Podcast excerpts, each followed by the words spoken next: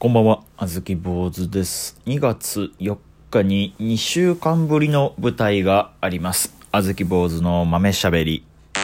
よろしくお願いいたします。2週間ぶりの舞台ですよ。いや、飽きましたね。非常に飽きました。その2週間前の舞台っていうのが R1 グランプリの2回戦だったんですよ。もうまあ結果的にこの2回戦で僕はもう負けちゃったんですけど、そこのからもう全く間に何も舞台なく人前で喋ることもなく次ですから、いやーまあどうなるか怖いですね。くしくもこの2月4日の舞台っていうのはね、ロフトプラスワンウエストっていうライブバーが、えー大阪の南の方にね、あるんですけれども、そこで行われる演芸カーニバルっていう、えっと、4ヶ月 ?5 ヶ月か。5ヶ月にわたっての賞レースなんですよ。えーまあまあこの確か、えー1月から、1月の4日かな？からあって、1月に1回、で2月に2回、で3月に、えー1回、えー4月に1回かな？で、そのペースで、えー予選が行われてて。で、各回の上位5、6組 ?3 組、5組ぐらい、ちょ、すごいね。自分が出る賞レースの、ね、自分が出る舞台の情報何にも知らない。で、この3組、5組が勝って、えー勝ち上がって4月。え、4月か5月に、えー決勝大会みたいなのがあって、そこで勝てば賞金10万円か30万円がもらえるっていう、えっと、非常にあの、ベールに包まれたライブとなっておりましてね。えー 別に包まれてないんですけど、ただ、あずき坊主がえげつない知識不足なだけなんですけど、そういうライブがありましてね、そうなんですよ。R1 グランプリから2週間空いて次もまた賞レースっていう。もうどうしても勝たなくちゃいけない舞台な、勝ち負けの舞台なんですよ。これがまたプレッシャーですわ。これがまた難儀なんですよ。いやー。ロフトプラスワンウエストでね、何回かこうネタやらせてもらったことあるんですけど、まあ、その受けた試しがないというか、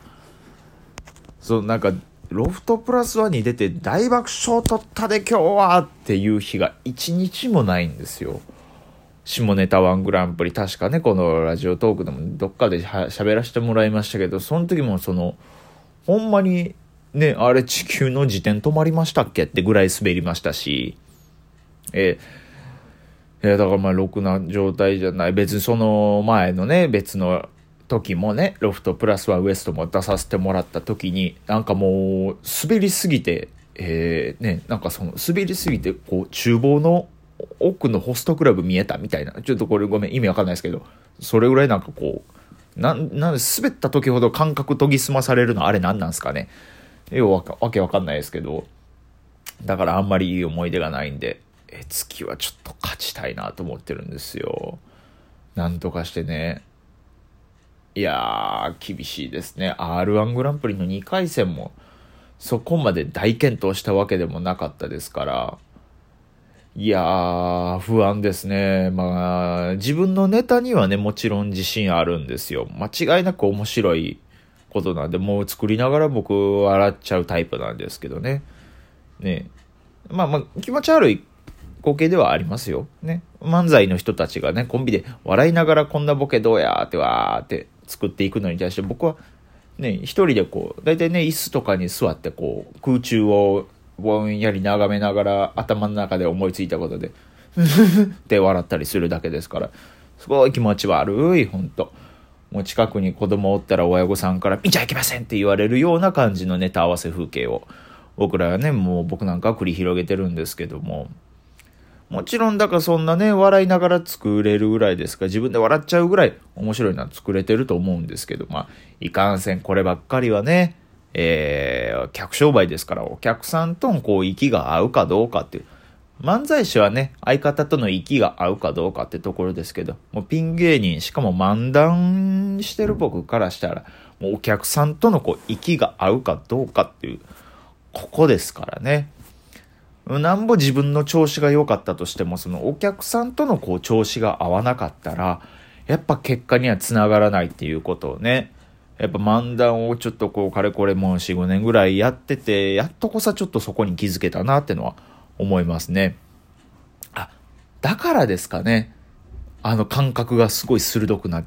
滑った時ほどその感覚が鋭くなるのって。そのお客さんとのこの息は全然合わず、調子も合ってないけど、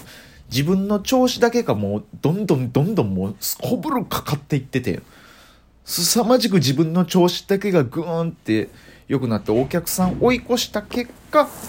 多分そうですね、お客さん追い越したせいで、多分その奥にあるその厨房の奥が、その先が見えてしまったんでしょうね。まあまあまあまあまあ、それはまあそんなことはね、よくあっちゃいけないんです。まあ自分の調子がいいのはね、まあいいことですけれども、まあ、なんとかそのお客さんの調子合わせれるようになればなとは思っております。いやー、しかし2週間もね、何も舞台に立ってなかったら、まあちょっと自分の腕がね、なまったりするんじゃないかっていう心配もしてくれる人もいるでしょうけれども、まあ実際そうですからね。これもどっかで喋ったかもしれないですけど、久しぶり自粛期間がありましたから、久しぶりに1週間、3週間ぶりぐらいの舞台で、ね、練習してたんですけど、舞台上で第一声大きい声、どうもあずき坊主ですって言った瞬間に腰つりましたからね。やっぱりその、そこら辺はもうアスリートと一緒で、やっぱなんぼストレッチしててもやっぱ本番になって急に怪我するみたいなこともありますからね。まあね、やっぱ僕はもう漫才やってた頃からね、もう漫才はスポーツやと思ってましたから、えネタ時間3分って決まってたらね、えー、なんとかその、2分50秒を切るように、えー、頑張って喋ってましたから、えー、周りから、え漫才ってそういうもんじゃないねんっていう風にね、言われたりもしてましたけれども、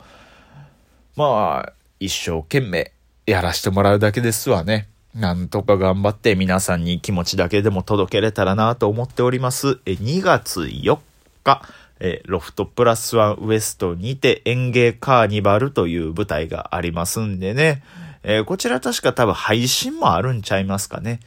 えー、ですんでよかったら皆さんも見ていただけたらなと思っております。よろしくお願いいたします。まあ、どれぐらいの人がね、実際見に来てくれるかよくわかんないんですけれどもね、ロフトプラスワンウエスト行ったことないっていう人もね、たくさんいらっしゃるでしょうからね。なかなかね、結構関西、大阪だったら結構その、まあ、アングラの中では一番メジャーなスポットっていうんですかね。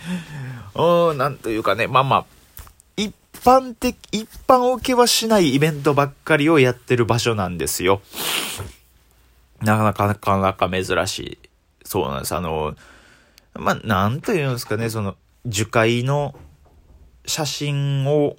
まとめた本を出す人のトークライブとかもあるんですよ。なんかもう、その、ほんと、がっつりその、僕ね、その写真集みたいな本、えー、なんか余ってるからもろたんですけど、あの、がっつり映っちゃいけないもんとかも映ってますしね。はい。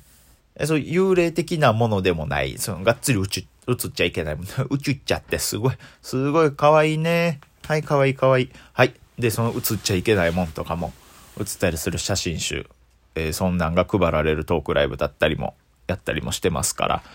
まあもちろん一般受けしないでしょうよ。そらもうその、テレ、テレビで言う深夜帯も無理だろうなっていう。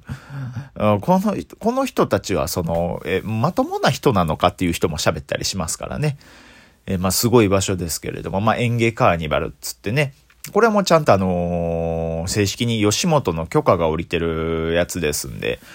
まあ、いろんなもう吉本以外の芸人さんもたくさん出ますんで、えー、初めてお笑い見るよっていう人でも楽しめるライブなんじゃないでしょうかね。見ていただけたらなと思います。あ、そうですね。あずき坊主の漫談を初めて見るかもしれないっていう人もいはるでしょうからね。あずき坊主の漫談をこう、楽しみたいなと思ったら、なるべくあずき坊主と目合わさないようにしながら見てください。はい。あの、僕、その、一回目バチン立ってしまったらもう、その人の目からちょっと自分の視線動かせなくなっちゃうんで、で、で、僕漫談結構、剣幕をね、結構、すごい剣幕でこう喋ったりもするんで、一回言われたんですよ。目あったお客さんからなんか怒られてる感じしましたって言われたことありまして。僕としてはそんなつもりは全然なかったんですけど、まあまあ、その見る人によっちゃそういう風な見え方もされたんで、なるべく、えー、あずき坊主の、あずき坊主が漫談してるところと遭遇したら、まあ、目を合わせないようにして、ゆっくり後ろに下がって距離を取ってください。そうです。あの、熊と一緒です。はい。山の中で熊と会った時と同じ対処法で、あずき坊主と接してください。はい。よろしくお願いいたします。えーまあまあ、なんとかね、こちらのライブで勝ちましてね、えー、4月か5月のグランド大会、えー、出ようと思ってますんで、いやーなんかしらやっぱ勝ちたいですね。まあまあでも、あのー、あれなんですよ、ロフトプラスワンウエストであの、口喧嘩王っていう大会があったんですけどね。えー、一応僕その第10回口喧嘩大会、口喧嘩王決定戦の優勝者なんですよ。まあこれ結構あの、優勝正しい大会らしいんですけど、えー、一般の人を口喧嘩でボコボコにして、えー、40代のラッパーをボコボコにして、後輩芸人をボコボコにして、NHK で賞も取ってはる落語家の師匠をボコボコにして優勝したんですよ。はい。だからそ、その、まあ今はね、第11回、12回と繰り広げられてるらしいですけど、その当時僕西日本で一番口喧嘩強いという、そのすごい不名誉な称号をもらってたんで、まあ一応その称号に傷がつかないように、一生懸命2月4日も頑張りたいと思います。皆さんよかったら来てください。あずき坊主でした。ありがとうございました。